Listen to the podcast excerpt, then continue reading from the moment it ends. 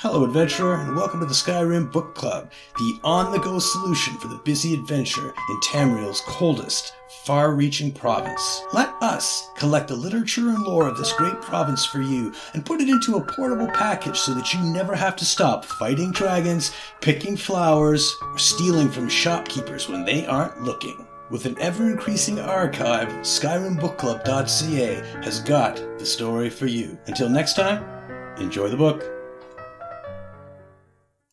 The Angry Alfiq, a collection, as transcribed by Tibur, record keeper of the Rimmen Mages Guild, a collection of humorous Khajiit tales. Transcriber's note. Tales of the Angry Alfiq have a long tradition in Khajiit storytelling. No one knows quite how many tales there are in total, given that storytellers are constantly adding to the collection. Aside from the titular character, commonalities of these stories include their short length, non-sequitur nature, and humorous endings.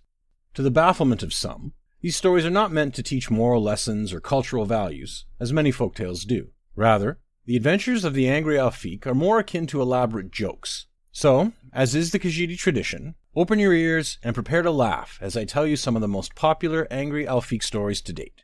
The Angry Alfiq and the Sencha. One day, the Angry Alfiq met a very pretty Sencha. She was more beautiful than any Khajiit of any first stock he had seen before. Right at that moment, he knew that he would do anything to win her affection. "You are too meek," laughed his Suthay cousin. "How will you woo her?" "You are too weak," laughed his Cathay sister. "She will crush you." "You are too small," laughed his Palmar brother. "How will you reach her?"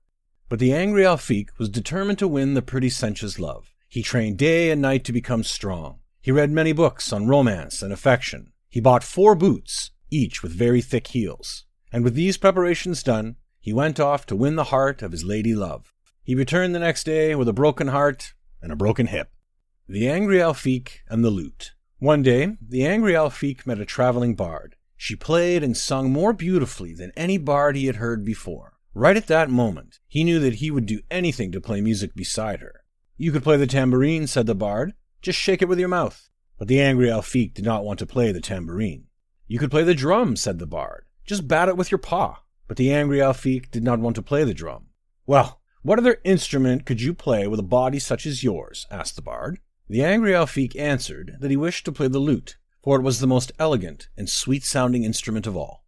The bard just laughed. She could not imagine how one so little, and with such clumsy paws, would be able to play a lute. It was impossible, simply impossible. But the more she laughed, the more determined the Angry Alfiq was to prove her wrong. He demanded that the bard hand over her own lute so that he may try to play. Amused, the bard obliged. The Angry Alfiq popped out a single, sharp claw with a smirk. In one quick stroke, he strummed it across every single string, cleanly slicing each and every one. And then it was the Angry Alfiq who laughed and laughed as he ran down the street, the enraged bard not very far behind. The Angry Alfiq and the Beard. One day, the Angry Alfiq saw the largest, bushiest beard he had ever seen. It was thick and black, reaching all the way down to the stomach of the Khajiit who grew it. Right at that moment, he knew that he would do anything to have such a magnificent beard.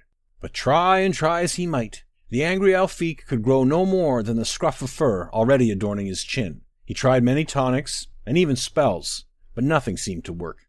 "This one will help," said his Suthay cousin, "but you must pay gold, even though we are family." The Angry Alfiq agreed to these terms, and his Suthay cousin went to work. Using tar to make them stick, the cousin placed feather upon feather on the Angry Alfiq's chin. When at last she was done, she pulled a mirror from her pack. The Angry Alfiq hissed in anger, swiping his sharp claws across his Suthay cousin's sensitive nose. As she cried and cried, he took all her gold along with his own and left her household in a huff.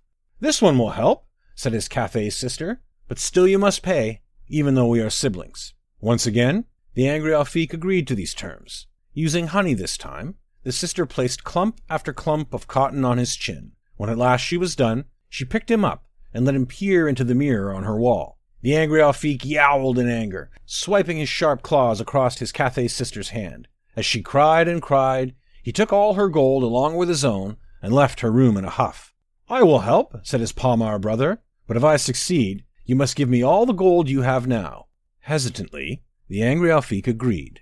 And so his Palmar brother went to the bearded stranger and knocked him out, allowing the brother to deftly cut off every hair from the stranger's chin. He presented this large tuft of hair to the angry Alfiq with a toothy grin. The angry Alfiq growled and growled, but still he gave up his gold, for it was true that his Palmar brother had gifted him with a mighty fine beard.